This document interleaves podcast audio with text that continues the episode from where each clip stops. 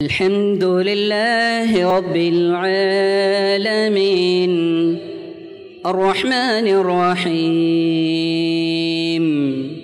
مالك يوم الدين அஸ்ஸலாமு அலைக்கும் ரஹ்மத்துல்லாஹி வபரகாத்துஹு கண்ணியம் நிறைந்த எல்லாமல்ல அல்லாஹ்வின் நல்லடியார்களே இறைவன் முதன் முதலாக ஒரு ஜோடியை படைத்துவிட்டு அந்த ஜோடிகளின் மூலமாக மனித சமுதாயத்தை இந்த உலகத்திலே நிரப்பிவிட்டு அந்த மனித சமுதாயத்திற்கு ஒரு மனிதன் இந்த உலகத்திலே வாழ வேண்டும் என்று சொன்னால் இந்த உலகத்திலே அவன் வாழ்வதற்கு எதுவெல்லாம் அத்தியாவசியமாக இருக்கிறதோ அதனையெல்லாம் படைத்துவிட்டு இந்த உலகத்திலே ஒருவன் வாழுகின்ற பொழுது இன்பத்தின் மூலமாகவும் துன்பத்தின் மூலமாகவும் பல இன்னல்களை வைத்து சோதனைகளின் மூலமாக இறைவன் தேர்வுகளை வைத்துக் கொண்டிருக்கின்றான்.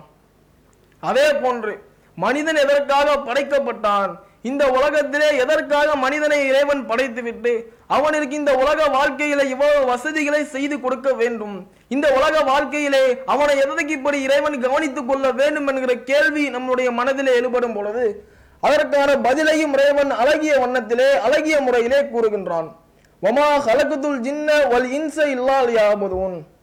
மனிதனையும் ஜின்னையும் என்னை வணங்குவதற்காகவே தவிர வேறு எதற்காகவும் நான் படைக்கவில்லை என்று இறைவன் தன்னுடைய திருமறையிலே ரத்தின சுருக்கத்திலே தெளிவுபடுத்தும் விதமாக குறிப்பிடுகின்றான். நாம் நம்முடைய உலக வாழ்க்கையை எடுத்து பார்க்க வேண்டும். இறைவனுடைய வணக்க வழிபாடு விஷயத்திலே எந்த அளவிற்கு நம்முடைய முக்கியத்துவங்களும் நம்முடைய முயற்சிகளும் இருந்து கொண்டு இருக்கிறது இறைவனுடைய வணக்க வழிபாடுகள் விஷயத்திலே நாம் எந்த அளவிற்கு உண்டான நேசத்தை பாசத்தை காட்டிக் கொண்டிருக்கின்றோம் என்பதை சிந்தித்து பார்க்க வேண்டும். இந்த உலக ஆசாபாசத்தை எடுத்து பாருங்க. இந்த உலக விஷயத்தை செய்ய வேண்டும். இந்த உலகத்தில் ஒரு இன்பம் கிடைக்கிறது என்கிற ஒரு விஷயத்தை அதனை செய்வதற்கு முற்படுபவனாக அதனை செய்வதற்கு முயற்சி எடுப்பவனாக தன்னுடைய இலக்கை அதுவாக மாற்றிக்கொள்ளக்கூடியவனாக இருக்கிறான். ஆனால் மறுமையிலே ஒரு நன்மை கிடைக்கும். இந்த உலகத்திலே நீ ஒரு நன்மையை செய்தா என்று சொன்னால் இந்த உலகத்திலே ஒரு நற்காரியத்தை நீ செய்திருந்தா என்று சொன்னால் நாளை மறுமையில இறைவன் உனக்கு அந்த நன்மைகளை தருவான் என்று ஒரு மனிதனிடத்திலே அறிவிக்கப்பட்டதா? அந்த நன்மையை செய்வதற்கு அவனுடைய மனம் தூண்டுவது கிடையாது. காரணம் ஒரு மனிதன் இந்த உலகத்திலே வாழ்க என்று சொன்னால் இந்த உலகத்திலேயே பலன்களை கண்டுவிட வேண்டும். இந்த உலகத்திலே அதற்கான சம்பளத்தை நாம் வாங்கிட வேண்டும் என்று நினைத்துக் கொண்டிருக்கின்றான். தொழுகை எடுத்து பாருங்க. ஒரு தொழுகை என்கிற வணக்க வழிபாடின் பொழுது நம்மால் நூல் பிடித்ததை போன்று இருக்க முடிகிறதா? இந்த தொழுகை விஷயத்தை ஒரு மனிதனத்தில் கூறினோம் என்று சொன்னால் அவனுடைய உடலிலே வராத வழிகளெல்லாம் வரும். தன்னுடைய ஞாபகத்திற்கு வராத வேலைகள் எல்லாம் அந்த நேரத்திலே தன்னுடைய மனதிலே எழுபடும் தொழுகை என்கிற ஒரு விஷயத்தை தன்னுடைய வாழ்க்கையில நடைமுறைப்படுத்தக்கூடிய மனிதர்கள் எத்தனை பெயர் நபிகளா எடுத்து பாருங்க. எல்லாவற்றுக்கும் முன்மாதிரியாக வாழ்ந்து விட்டு இருக்கின்றார்கள் இறைவன் தன்னுடைய திருமறையிலே கூறுகிறானே இதை இருக்கின்றாரே இந்த தூதர். இவருடைய வாழ்க்கை வரலாற்றிலே உங்களுக்கு அழகிய முன்மாதிரிகள் இருக்கின்றது. இவருடைய வாழ்க்கை வரலாற்றிலே உங்களுக்கு அழகிய படிப்பினையை நான் வைத்திருக்கின்றேன் என்று இறைவன் தன்னுடைய திருமறையிலே கூறுகிறானா இல்லையா? அப்படி வாழ்ந்து காண்பித்திருந்தார்கள் தன்னுடைய வாழ்க்கையிலே எவர் ஆய்வு செய்து பார்த்தாலும் அலசி பார்த்தாலும் தன்னுடைய வணக்க வழிபாடிலே எந்த ஒரு குறையும் விட்டுவிட்டு செல்லாமல் இருந்தார்கள். எப்படி? ஆயிஷா அவர்கள் கேட்கப்படுகிறார்கள் நபியார் அவர்கள் ரமலான் மாதத்திலே தன்னுடைய தொழுகையை எப்படி அமைத்துக் கொள்வார்கள் என்று கேட்கிறார்கள் ஒரு மனிதர். ஆயிஷா ரலியல்லாஹு ஒன்னஹா அவர்கள் கூறுகிறார்கள் நபியார் அவர்கள் ரமலான் மாதத்திலும் ரமலான் அல்லாத மாதத்திலும் பதினோரு ரக்காத்திற்கு அதிகமாக தொழுதது கிடையாது. பதினோரு ரக்காத்துகள் அல்லாத ரக்காத்துகளை தொழுதது கிடையாது என்று ஆயிஷர்லா அன்ஹா அவர்கள் கூறுகிறார்கள். முன்பின் பாவம் மன்னிக்கப்பட்ட ஒரு தூதர். நமக்கெல்லாம் தெரிந்த ஒரு செய்திதான். தன்னுடைய மனதிலே இவ்வளவு நன்மைகளை நாம் எதற்கு செய்ய வேண்டும்? நம்முடைய பாவங்கள் தான் மன்னிக்கப்பட்டுச்சு. நாம இதற்கு மேலாக எதற்கு நன்மைகளை அள்ளி செய்து கொண்டிருக்க வேண்டும் என்று நினைத்திருக்கலாமே. தன்னுடைய உடல் எவ்வளவுதான் பாதிப்புக்கு ஏற்பட்டிருந்தாலும் நோய்களை சந்தித்திருந்தாலும் அந்த உடலையும் வைத்து நபிகளார் அவர்கள் தொழுத செய்திகளை எல்லாம் நாம் பார்க்கிறோம். நம்மால் அறிய முடிகிறது. ஆனால் இந்த செய்திகள் எல்லாம் எவ்வளவோ நம்முடைய காதுகளில் ஒழித்துக் கொண்டிருந்தாலும் நாம் அதை கேட்டுக்கொண்டு அதனை வாயிலால் மொழிந்து விட்டிருந்தாலும் அதனை எல்லாம் நம்முடைய வாழ்க்கையை நம்மால் நம்மை நடைமுறைப்படுத்த முடிகிறதா? நம்முடைய வாழ்க்கை அதனை ஏற்றுக்கொள்கிறா என்று பார்த்தால் மிகவும் கவலைக்குரிய நிலைதான் ஏற்படுகிறது. சஹாபாக்களை பாருங்க. நபியாருடைய வாழ்க்கையிற்கு மாற்றம் இல்லாமல் நபியார் அதே போன்று சஹாபாக்களின் வார்த்தெடுத்து விட்டிருந்தார்கள். எப்படி? அப்துல்லா பின் உம்மி மக்தும் என்று சொல்லக்கூடிய ஒரு தோழர் கண் தெரியாத ஒரு தோழர் தன்னுடைய உடலிலே குறை இருந்தும் கூட எந்த ஒரு குறையும் இறைவனுடைய வணக்க வழிபாடிலே வைக்க மாட்டேன் என்று நிர்ணயம் செய்து விட்ட ஒரு தோழர். நபியார் அவர்கள் கூறுகிறார்கள் விராட் ரலியல்லாஹு உண்ணவர்கள் பாங்க சொல்வார்கள் குழு வஷ்ரபு நீங்கள் உண்ணுங்கள் பருங்கள் அப்துல்லா பின் உம்மி மக்தும் அவர்கள் பாங்க சொல்லுகின்ற வரை அப்துல்லா பின் உம்மி மக்தும் அவர்கள் ஃபஜிர் பாங்கனை எழுப்புகின்ற வரை நீங்கள் உண்ணுங்கள் பருங்கள் என்று நபியார் அவர்கள் கூறினார்களே அந்த ஃபஜிர் பாங்கிற்கு சொந்தக்காரான ஒரு தோழர். பதில் போர் வருகிறது நபியார் அவர்கள் இந்த அப்துல்லா பின் உம்மி மக்தும் என்கிற தன் தெரியா தோழருக்கு விட்டு விட்டு செல்கிறார்கள். பிலால் அலி பாது சொல்லுவாங்க இக்காமத் சொல்லுவாங்க தொலை வைக்கும் பொறுப்பு உங்களுக்கு என்று கூறிவிட்டு செல்கிறார்கள். இவருடைய வணக்க வழிபாடுகளை எந்த அளவிற்கு முக்கியத்துவம் கொடுப்பவராக இருந்திருந்தால் தன்னுடைய வணக்க வழிபாடு விஷயத்திலே குறைகளை நபியார் அவர்கள் பார்க்காம இருந்திருந்தார்கள் என்று சொன்னால் இமாமத்து பொறுப்பை கொடுத்து விட்டு சென்றிருப்பார்களா? தன்னுடைய வாழ்க்கையிலே எந்த ஒரு குறையும் வைக்காமல் சென்று விட்டு இருக்கின்றார்கள் நபியார் வார்த்தெடுத்திருக்கின்றார்கள். நாம் இந்த செய்திகளை எல்லாம் பார்க்க வேண்டும். எந்த அளவிற்கு உண்டான நபியாருடைய வணக்க வழிபாடு விஷயத்தில் இருந்திருக்கின்றார்கள்? நாம் எந்த அளவிற்கு இருக்கின்றோம் என்பதை நமக்கு நாமே நாம் சுய பரிசோதனை செய்து பார்க்க வேண்டும். உலக வாழ்க்கை இருக்கவே இந்த உலக வாழ்க்கையை பற்றி இறைவன் கூறும் பொழுது இந்த உலக வாழ்க்கை முழுவதுமாக உங்களுக்கு சோதனையை தவிர வேறு எதுவுமே இல்லை. இந்த உலகத்தை ச- சற்று நம்ம சிந்தித்து பார்த்தா போதும். இந்த உலகத்துல ஒரு மனிதன் வாழ்றானா? அவர் மரணித்ததற்கு பின்பாக எங்க செல்றான்? மண்ணுக்குள்ள போயிடுறான். மண்ணுக்குள்ள சென்றதற்கு பிறகு தன்னுடைய வாழ்க்கை இந்த உலகத்துல இருக்குமா? அவன் சம்பாதித்த சம்பாத்தியம் அவனை சென்றடையுமா? அவனுடைய இன்ன பிற உறவினர்கள் அவனை சென்றடைவார்களா? செல்வங்கள் எல்லாம் ஒரு புறம் புதைந்து போய் கிடக்கும். தன்னுடைய உறவுகள் எல்லாம் அவனை புதைத்ததோடு அவனை விட்டு சென்று விடுவார்கள். ஆனால் அவனை பின்தொடரக்கூடிய ஒரே ஒரு விஷயம் அவன் செய்த நன்மைகள். அவனுடைய நற்காரியங்கள். இந்த உலகத்திலே எவ்வளவு இறைவனுக்காக அவன் தியாகம் செய்திருந்தான் எவ்வளவு இறைவனுக்காக அவன் வணக்க வழிபாடுகளில் ஈடுபட்டிருந்தானோ அதுதான் அவனுடைய வாழ்க்கையிற்காக முன்வருமே ஒழிய இந்த உலகத்திலே அவன் செலவு செய்த செல்வங்களோ மனிதர்களிடத்திலே சேர்த்து வைத்த கண்ணியங்களோ மதிப்புகளோ உறவினர்களோ எதுவும் அவனை சேர்ந்தடையாது என்பதை நன்றாக பதிய வைக்க வேண்டும். வணக்க வழிபாடுகள் இல்லையா? நாம் இந்த உலகத்திலே செய்வதற்கு இறைவன் நன்மைகளை நமக்கு குறிப்பிடவில்லையா? எவ்வளவு நன்மைகளை நபியார்கள் கற்று தந்திருக்கின்றார்கள்? தர்மத்தை பத்தி சொல்றாங்களா இல்லையா? அபு உரவர்கள் அவர்கள் கூறுகிறார்கள் ஒரு மனிதன் இந்த உலகத்தில் இறந்து விட்டானா? அவன் சென்றதற்கு பிறகு அவனுடைய மூணு விஷயங்கள் அவனை பின்தொடரும். அதிலே ஒரு விஷயமாக இல்லாமின் சதகத்தின் ஜாரியா. அவன் செய்த அழகிய தர்மமுனை பின்தொடரும் என்று கூறுகிறார்களே. நாம் இந்த உலகத்திலே தர்மத்தினுடைய விஷயத்திலே எந்த அளவிற்கு உண்டான முக்கியத்துவத்தை கொடுக்கிறோம்? தர்மத்தை நாம் எந்த அளவிற்கு செய்து கொண்டிருக்கின்றோம் என்பதை சிந்தித்து பார்க்க வேண்டும். தர்மம் செய்வதெல்லாம் ஒரு புறம் இருந்தாலும் தர்மம் செய்கிற எண்ணம் நம்ம இடத்தில் வருகிறதா? இவ்வளவு காசு நம்ம இந்த ஆளுக்கு கொடுப்போம் அதற்கு நன்மை இருக்கிறது. இவ்வளவு இந்த குரான ஒரு மனிதருக்கு நாம் வாங்கி கொடுப்போம் அதற்கு ஒரு நன்மை இறைவன் வைத்திருக்கின்றான் அல்லையா? அந்த தர்மத்திலே நாம் முக்கியத்துவங்களை வழங்க வேண்டும். அபுபக்கர் இல்லாமல் அவர்கள் கூறுகிறார்கள் புகாரியிலே பதிவு செய்யப்பட்ட ஒரு செய்தி. அல்லாவின் தூதரே என்னுடைய செல்வங்களும் நானும் உங்களுக்குரியவர்கள் என்று கூறிவிடுகிறார்களே. எந்த அளவிற்கு செல்வத்தின் மீது பற்றிருந்தவர்களாக இருந்தால் செல்வத்தினுடைய முக்கியத்துவத்தை ஓரளவும் கண்டுகொள்ளாதவர்கள் இருந்தால் இப்படி சொல்லியிருப்பாங்க. நம்முடைய ம- ஒரு மனிதன் வாழுகிறானா? என்னுடைய வீடு இந்த நிலையில இருக்க வேண்டும். அந்த வீட்டிலே என்னென்ன பணியாளர்கள் இருக்க வேண்டும்? அந்த பணியாளர்கள் என்னென்ன படிப்புகளை முடித்திருக்க வேண்டும் என்றெல்லாம் ஆசைப்படக்கூடிய மனிதன். நாளை மறுமையிலே நம்முடைய மறுமை வாழ்க்கை என்ன நிலையில் இருக்க போகிறது? மறுமையில இறைவன் நமக்கு என்ன நிலையை வைத்திருக்கின்றான்? நாளை எங்கே நாம் செல்ல போகிறோம் என்கிற பயம் இருக்கிறதா? கவலை இருக்கிறதா? அச்சம் இருக்கிறதா என்கிறதை நன்றாக மனதிலே பதிய வைத்துக் கொள்ள வேண்டும். இறைவன் கூறும் பொழுது இந்த உலகத்திலே நீங்கள் செய்யக்கூடிய எந்த ஒரு உலக வாழ்க்கை விஷயங்களும் நாளை மறுமையிலே உங்களுக்கு உங்களுடைய வாழ்க்கையை நிறைவுபடுவதாக வராது. இறைவன் கூறுகிறான் நாளை ஒரு மனிதன் மறுமை நாளில் நிற்பான். அவன் கூறுவானாம் எக்கூறு யாரை தனி கட்டம் துளி ஹயாத் என்னுடைய உலக வாழ்க்கையிலேயே நான் நன்மைகளை அதிகப்படுத்தி இருக்க கூடாதா? என்னுடைய உலக வாழ்க்கையிலே நான் நன்மைகளை நிரப்பி இருக்க கூடாதா? என்னுடைய உலக வாழ்க்கையிலேயே நற்காரியங்களை நான் அதிகமாக புரிந்திருக்க கூடாதா? என்று நாளை மறுமையிலே ஒரு மனிதன் வந்து நிற்பானாம் அப்படிப்பட்ட மனிதர்கள் ஒருவராக நாம் ஆகிவிடக் கூடாது. எவ்வளவு நன்மைகள் இருக்கிறதோ எவ்வளவு நற்காரியங்கள் இருக்கிறதோ அந்த நற்காரியங்கள் நன்மைகளை எல்லாம் இந்த உலகத்திலே செய்து விட வேண்டும். நம்முடைய இளைஞர்கள் எடுத்துக்கோங்க. நபிலார் அவர்கள் கூறுகிறார்களே இந்த இளைஞர்கள் இருக்கிறார்களே இவர்களுக்கு எவ்வளவு பெரிய படித்தரத்தை இறைவன் வைக்கின்றான் தெரியுமா? ஷாபுன் நஷபி இபாதத்தி ரப்பிஹி. தன்னுடைய இறைவன் பாதையிலே தன்னுடைய இளைஞர் பருவத்தை யார் கண்டுகொள்கிறாரோ யார் தியாகம் செய்கிறாரோ அப்படிப்பட்ட இளைஞருக்கு இறைவன் தன்னுடைய அரிசின் நிலையை தருகிறான். வேறு சாலைகளில் ஒரு சாலாக ஆகக்கூடிய வாய்ப்பு இந்த இளைஞர்களுக்கு இருக்கிறது. நபிகார் கூறுகிறார்கள் இந்த இளைஞருடைய சமுதாயத்தை நாம் பார்க்க வேண்டும். இந்த இளைஞர் சமுதாயத்தை நாம் எடுத்துக்கொண்டோமையானால் அதிகமாக தவறுகள் செய்வதற்கும் அதிகமாக நன்மை செய்வதற்கும் இந்த இளைஞர் பருவம் ஒரு காட்டாக இருக்கிறது. இந்த இளைஞர் பருவம் ஒரு செயல்முறையாக இருக்கிறது. நம்முடைய இளைஞர்களை பார்த்தா ரொம்ப கவலைக்குரிய நிலைதான் ஏற்படுகிறது. சினிமா கூத்தாடிகளும் பின்னாலும் செல்லக்கூடிய நிலை ஏற்பட்டு இருக்கிறது அவர்களை போல ஒப்பனை செய்துவிட்டு அவர்களுக்காக எவ்வளவெல்லாம் தியாகம் செய்ய வேண்டுமோ அதையெல்லாம் தியாகம் செய்து கொண்டு ஒரு கூட்டம் தெரியுது. தலைவரோட படம் ஓடலையா? அவருடைய படத்தை என்னுடைய காசை கொடுத்து நான் ஓட வைப்பேன். என்னுடைய சொத்தை வித்து நான் ஓட வைப்பேன் என்று சொல்லக்கூடிய அளவிற்கு இன்றைக்கு நம்முடைய இளைஞர் சமுதாயம் சீரழிந்து பாடுபட்டு கிடக்கிறது. அந்த சமுதாயத்தை வார்த்தெடுக்க வேண்டும். நன்மைகளை அவர்களுக்காக புரிய வேண்டும். தியாகங்களை எதை நோக்கி சென்று கொண்டிருக்கின்றார்கள்? தியாகங்களை எதை நோக்கி செய்து கொண்டிருக்கின்றார்கள் என்பதை அவர்களை சிந்திக்க வைக்க வேண்டும். நபிகளார் அவர்கள் கூறுகிறார்கள் வாசல்லா இறைக்கும் இறைவன் என்னை உங்கள் பக்கம் அனுப்பினான்.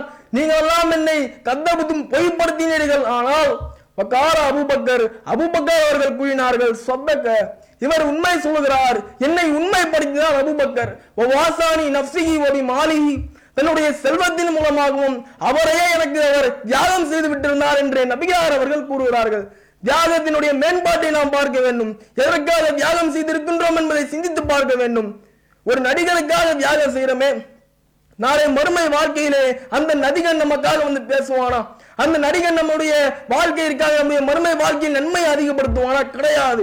எதற்காக இந்த தியாகங்களை நாம் செய்து கொண்டிருக்கின்றோம் என்பதை சிந்தித்து பார்க்க வேண்டும். சகாபாக்களுடைய தியாகத்தை எடுத்து பாருங்க எதற்காக தியாகங்களை அவர்கள் செய்திருக்கின்றார்கள்? எதற்காக அவர்களுடைய தியாக வாழ்க்கைகளை அவர்கள் முற்படுத்தியிருக்கின்றார்கள் என்பதை சிந்தித்து பார்க்க வேண்டும்.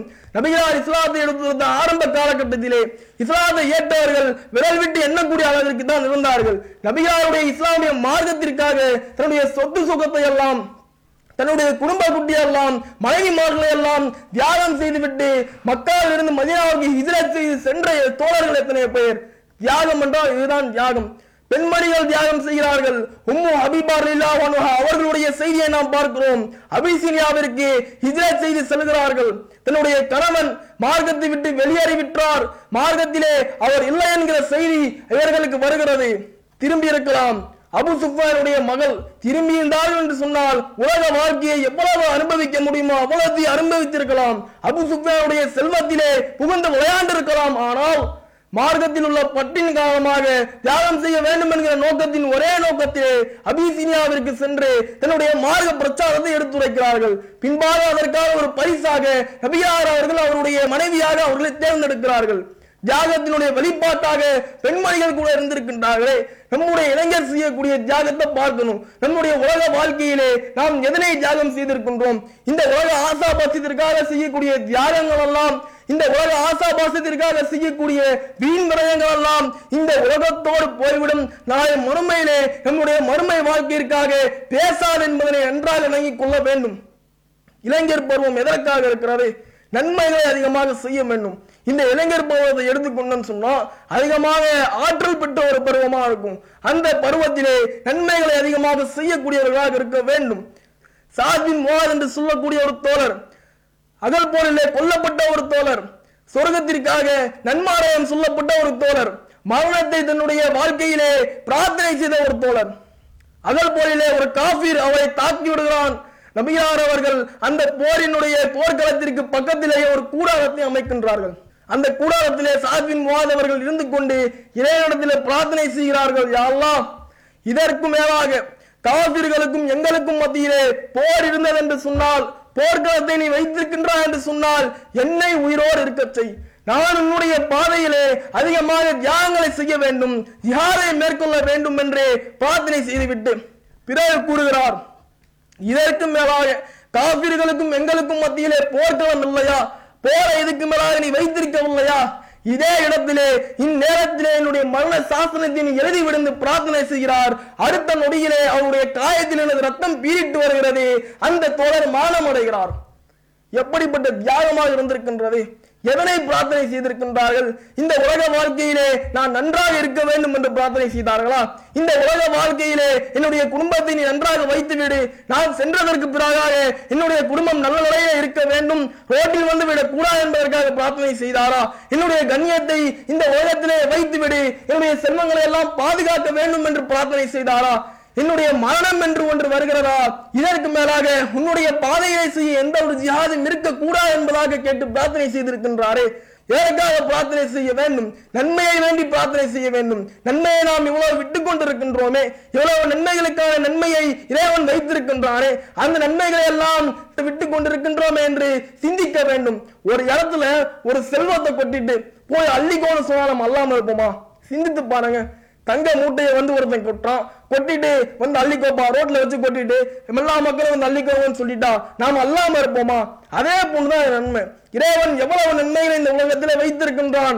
வணக்க வழிபாடுகள் விஷயத்திலே நாம் எவ்வளவு முக்கியத்துவத்தை கொடுத்திருக்கின்றோம். தங்கத்தை விடுவதை போன்று மார்க்கத்தை நாம் விட்டுக் கொண்டிருக்கின்றோம் என்பதை நன்றாக மனதிலே பதிய வைத்துக் கொள்ள வேண்டும்.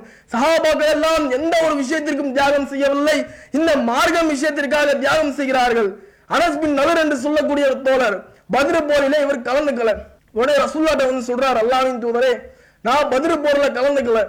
ஆனால் இதற்கு மேலாக இறைவன் ஒரு போர்க்களத்தை வைத்திருந்தான் என்று சொன்னால் நான் என்ன செய்வேன் என்பதை இறைவன் பார்ப்பான். அந்த போர்க்களத்திலே நான் எப்படி போரிடுவேன் என்பதை- என்பதை இறைவனுடைய கண்கூடாக பார்ப்பான் என்று சொல்லிவிட்டு சொல்லுகிறார். உவது போர் வருகிறது. உவது போரிலே முஸ்லிம்களுடைய படை வீழ்த்தடிக்கப்படுகிறது. அனஸ்பின் நகர் என்று சொல்லக்கூடிய தோழர். காபிர்களை நோக்கி செல்கிறார். போர்க்களத்திலே போடுவதற்காக முஸ்லிம்கள் எல்லாம் இரண்டு ஓடிக்கொண்டிருக்கின்ற நிலையிலே காபிர்கள் நோட்டி முற்றுகையிட்டு செல்கிறார். இறைவனிடத்தில் பிரார்த்தனையிட்டு விட்டு செல்கிறார். யாரெல்லாம் என்னுடைய தோழர்களை மன்னித்து விடு இவர்களெல்லாம் இரண்டு ஓடிக்கொண்டிருக்கின்றார்கள் என்ற என்கிற நிலையிலே சென்று கொண்டிருக்கிறார். சாத்பின் முவாத் அவர்கள் முன்னிலையில் வருகிறார்கள். யா சாத்பின் முவாத் சாபின் முவாதே அது ஜன்னத ஒரு அப்படி நல்லர் என்னுடைய தந்தையினுடைய இறைவனான அல்லாவின் மீது ஆணையாக நான் சொர்க்கத்தையே விரும்புகிறேன். இன்னி அஜீது ரீஹா மின் தோனி உஹத். உஹதினுடைய மலை துவாரத்திலிருந்து ஜன்னத்தினுடைய சொர்க்கத்தினுடைய வாடையை நான் சுவாசிக்கின்றேன் என்று கூறிவிட்டு காபிர்களிடத்திலே சென்று போடுகிறார் அந்நேரமே வெட்டி கொல்லப்படுகிறார். சஹாபாக்கள் கூறுகிறார்கள் அனசலில்லா அவர்களுடைய உடலை நாங்கள் பார்க்கும் பொழுது அவருடைய உடலிலே பல கீறல்கள் இருந்தது. பல வெட்டுக்குத்துகள் இருந்தது ஈட்டியின் மூலமாக சாஃபிர்கள் சேர்த்து வைத்திருந்தார்கள் என்று கூறுகிறார்கள். சஹாபாக்களுடைய தியாகம் எதுவாக இருந்தது? நாம் இந்த உலகத்திலே எதனை நோக்கி சென்று கொண்டிருக்கின்றோம்? நம்முடைய உலகம் எதை நோக்கி பயணித்துக் கொண்டிருக்கின்றது? இந்த உலக வாழ்க்கையில் இருக்கும் பொழுது எதற்கெல்லாம் அஞ்ச வேண்டுமோ எதனையெல்லாம் பார்த்து பயப்பட வேண்டுமோ அதனையெல்லாம் அசாதாரணமாக சாதாரண விஷயமாக இன்றைக்கு நம்முடைய உலக வாழ்க்கையிலே வாழ்ந்து கொண்டிருக்கின்ற மக்கள் செய்து கொண்டிருக்கிறார்கள். அவர்களை எல்லாம் நேர் வழியிற்கு கொண்டு வர வேண்டும். ஏகத்துவ பிரச்சாரத்தை கையில் எடுக்க வேண்டும். உம்மு அபிபா செய்ததை போன்று பல ஏகத்துவ பிரச்சாரங்களை செய்ய வேண்டும். அதற்கும் ஒரு நன்மை இறைவன் வைத்திருக்கின்றான். எல்லா மனிதருக்கும் ஒரு நன்மை உண்டு. இந்த ஏகத்துவ பிரச்சாரத்தை எடுத்துரைக்க வேண்டும் என்கிற கொள்கைக்கும் நன்மை உண்டு. இந்த நன்மையும் நாம் செய்ய வேண்டும். நன்மைகள் ஏராளம் குட்டி கிடக்கிறது. இந்த உலக சமுதாயத்திலே நாம் செய்வதற்கு இந்த நன்மைகளை நாம் அதிகமாக நம்முடைய வாழ்க்கையில் நடைமுறைப்படுத்த வேண்டும். சகாபாக்களுடைய கவலைகளை பாருங்க. இந்த உலகத்தில் ஒரு மனிதன் வாழ்றானா? அவருடைய கவலை எதுவா இருக்கு? நாம இவ்வளவு செல்வத்தை விட்டுக்கிட்டு இருக்கோமே. இவ்வளவு செல்வ வாய்ப்புகளை நம்முடைய வாழ்க்கையில தவற விட்டுக்கிட்டு இருக்கோமே. இந்த செல்வங்களை எல்லாம் எவ்வாறு நாம சம்பாதிக்கிறது? நம்முடைய வாழ்க்கையில நாம் எப்போது பணக்காரன் ஆகிறது என்பத கவலைகளை தன்னுடைய தன்னுடைய மனதில் வைத்திருப்போம். உதாரணம் என்ன? சிறு பிராயத்திலிருந்து நம்ம பார்க்கலாம். ஒரு சின்ன குழந்தை தன்னுடைய தந்தையோட கடைக்கு போவதா? கேட்ட பொருளை தந்தை வாங்கி தரலையா? அந்த பிள்ளையுடைய மனசை பார்த்தோம்னு சொன்னா அந்த பிள்ளைகளுடைய முகத்தை நம்ம பார்த்தோம்னு சொன்னா ஏதோ உலகத்தையே விட்டது மாறி உலகத்தையே தவிக்க விட்டது மாறி ஏதோ பெரிய வாழ்க்கையை போனது மாதிரியான ஒரு காட்சி அந்த அந்த பிள்ளைகளுடைய முகத்துல ஏற்படும். அதோட முடியுதா? ஒரு இளைஞர் பருவம் வருது. தன்னுடைய தந்தை இந்த எக்ஸாம்ல ஒரு நல்ல மார்க் வாங்கிட்டியா? உனக்கு நான் பைக்கை வாங்கி கொடுத்துட்றேன் போனை வாங்கி கொடுத்துறேன் சொன்ன உடனேயே அந்த போனுக்காக வேண்டி படிப்பான். பைக்குக்காக வேண்டி விழுந்து விழுந்து படிப்பான். மார்க்கும் எடுப்பான். மார்க்கை எடுத்த உடனேயே தந்தை பைக்கை வாங்கி தரணும்னு வைங்களேன். தந்தையனுடைய கையில பைக்கோட சாவி இல்லை. பார்க்கலன்னு சொன்னா அந்த மனிதனுடைய நிலை அந்த இளைஞனோட நிலை எதை நோக்கி சொல்லும்? தற்கொலைக்கு செல்லக்கூடிய நிலைக்கு இன்றைக்கு நம்முடைய இளைஞர்கள் இருக்கிறார்கள். அதோட முடியுதா? ஒரு குடும்பஸ்தர் எடுத்துக்கோங்க. அந்த மனிதனுடைய கவலை எதை நோக்கி இருக்கும்? என்னுடைய குடும்பத்தை எவ்வாறாவது ஒரு நல்ல நிலைக்கு கொண்டு சேர்ந்து விட வேண்டும். என்னுடைய குடும்பத்தை எவ்வாறாவது ஒரு நல்ல நிலைமைக்கு நான் தள்ளிவிட வேண்டும். நான் சென்றதற்கு பிறகாக என்னுடைய குடும்பம் நடுத்தறிவிற்கு சென்றுவிடக் கூடாது என்கிற ஒரு விஷயத்தினை அந்த மனிதர் நினைவில் வைத்திருப்பார். அந்த மனிதனுடைய கவலை இப்படி இருக்கும். ஆனால் ஒரு முதுமையினுடைய பருவத்தினுடைய கவலை எடுத்து பாருங்க. எல்லார்ட்டையும் நல்லா பேசுறாங்களே எல்லார்ட்டையும் நல்லா பழகிறாங்களே இவர்கள்ட்ட சொல்லக்கூடிய விஷயத்தை எல்லாம் நம்ம இடத்துல சொல்ல மாட்டாங்களே இவர்களிடத்தில் பழகக்கூடிய பழக்க வழக்கங்களை எல்லாம் நம்ம இடத்தில் காட்ட மாட்டாங்களே என்கிற கவலை அவருடைய மனதில் இருக்கும். இப்படி சிறு பிராயத்துல இருந்து முது பிராயம் முறையும் எதனால் நம்ம எடுத்து பார்த்தாலும் எல்லாவற்றுக்குள்ளேயும் இந்த உலக ஆசாபாசத்தினுடைய கவலை நிறைந்து கிடக்கிறது. இந்த உலக ஆசாபாசத்தினுடைய கவலைகளை நிரப்பி வைத்திருக்கின்றார்கள். சஹாபாக்களுடைய கவலைகள் ரசுல்லாவுடைய கவலைகள் எதை நோக்கி இருந்தது? நாம இந்த உலகத்திலே ஒரு நன்மையை செய்து வைத்திருக்கின்றோம். அந்த நன்மையிற்காக இறைவன் மறுமையிலே அதற்கான கூலிகளை எழுதியிருக்கின்றானா? இறைவன் அந்த மறுமை மறுமையிலே அந்த கூலிகளை நிரப்பி வைத்திருக்கின்றான் என்பதை நோக்கி கவலைப்பட்டார்கள். அப்துல் ரஹ்மான் பின் அவுஃப் என்று சொல்லக்கூடிய சஹாபி நோன்பு நோக்கிற நிலையிலே இருக்கின்றார். நோன்பு துறப்பதற்கான இஃப்தாருக்கான பொருள்கள் வந்து முன்னால் வைக்கப்படுகிறது. அதனை பார்த்துவிட்டு அந்த தோழர் கூறுகிறார் மிசாபின் உமர் ரயல்லா அவர்கள் கொல்லப்பட்டார்கள். அவர் என்னை விட சிறந்தவராக இருக்கின்றார். ஆனால் இறைவன் அவருடைய மறுமை வாழ்க்கையை நல்ல நிலையில் வைத்திருக்கின்றான். ஹம்சா அவர்கள் கொல்லப்பட்டார்கள். அவரும் என்னை விட சிறந்தவராக இருக்கின்றார். அவருடைய நிலையையும் இறைவன் நல்ல நிலையாக வைத்திருக்கின்றான். நான் எனக்கு என்ன கவலை தெரியுமா? இந்த உலகத்திலே நான் வாழ்ந்து கொண்டிருக்கின்றேன் பல நன்மைகளை செய்து கொண்டிருக்கின்றேன். ஆனால் இதற்கான கூலியை எல்லாம் இதற்கான இன்பங்களை எல்லாம் இறைவன் இந்த உலகத்திலே எனக்கு காட்டிவிட்டு நாளை மறுமையிலே என்னை விட்டு விடுவானோ என்கிற கவலை எனக்கு இருக்கிறது என்று நோன்பு திறக்காமல் எபுகி ஹத்தா திறக்கத்தாம் தன்னுடைய உணவை விட்டுவிட்டு அழுது கொண்டு கதறி கொண்டு செல்கிறார் கவலை எதை நோக்கி இருந்தது? கவலை எதை நோக்கி பார்த்தார்கள்? நன்மையை செய்துவிட்டு. அந்த நன்மைக்கான கூலி நமக்கு கிடைக்குமா? நன்மையை இறைவன் நாளை மறுமை வாழ்க்கையில எழுதுவானா என்பதை நோக்கி சகாபாக்களுடைய கவலை இருந்து விட்டிருக்க. நாம் இந்த உலகத்திலே வாழுகிறோம். நன்மையே செய்யாமல் இந்த உலக வாழ்க்கைக்காக கவலைப்பட்டிருக்கின்றோம். ஆனால் சகாபாக்கள் நன்மையை செய்துவிட்டு அதற்கான கவலையப்பட்டார்களே.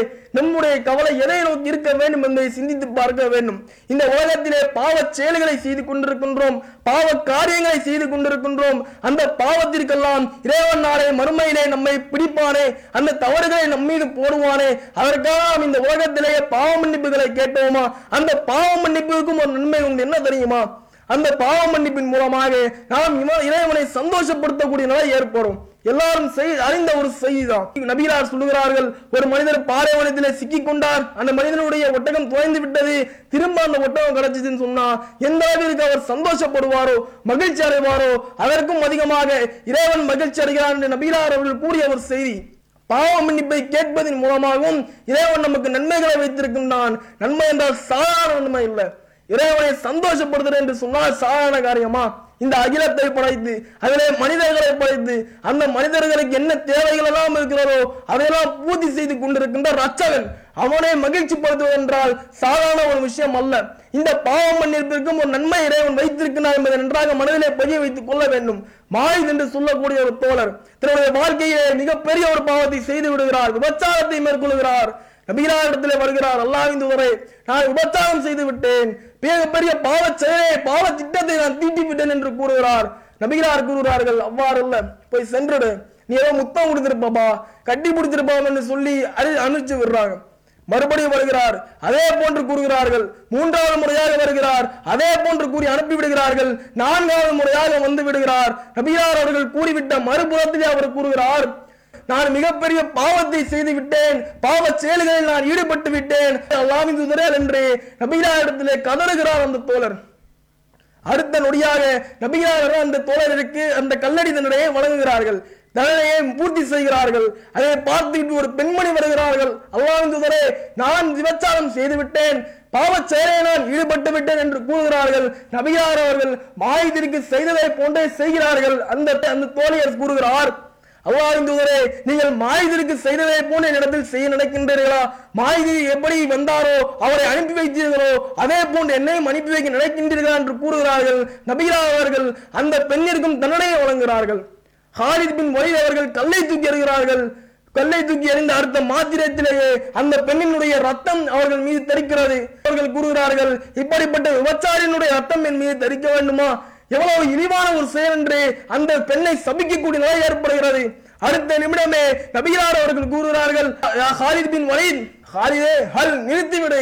இந்த பெண்மணி அழகிய முறையிலே பாவ மன்னிப்பு கேட்டு விட்டார் இந்த பெண்மணியினுடைய பாவ மன்னிப்பை பாருங்கள் என்று நபிகளார் அவர்கள் கூச்சலிடுகிறார்கள். பாவ மன்னிப்பு வேண்டும் என்று சொன்னால் உயிரே போகும் என்று தெரிந்ததற்கு பிறகும் பாவ மன்னிப்பை நாம் கேட்டோம் என்று சொன்னால் இந்த பாவத்திற்கு நமக்கு மன்னிப்பு வேண்டும் என்று சொன்னால் நம்முடைய உயிரை மாய்த்து விடுவார்கள் என்று தெரிந்ததும் கூட தன்னுடைய பாவ மன்னிப்பை கேட்பதற்காக வந்து நின்றார்கள்.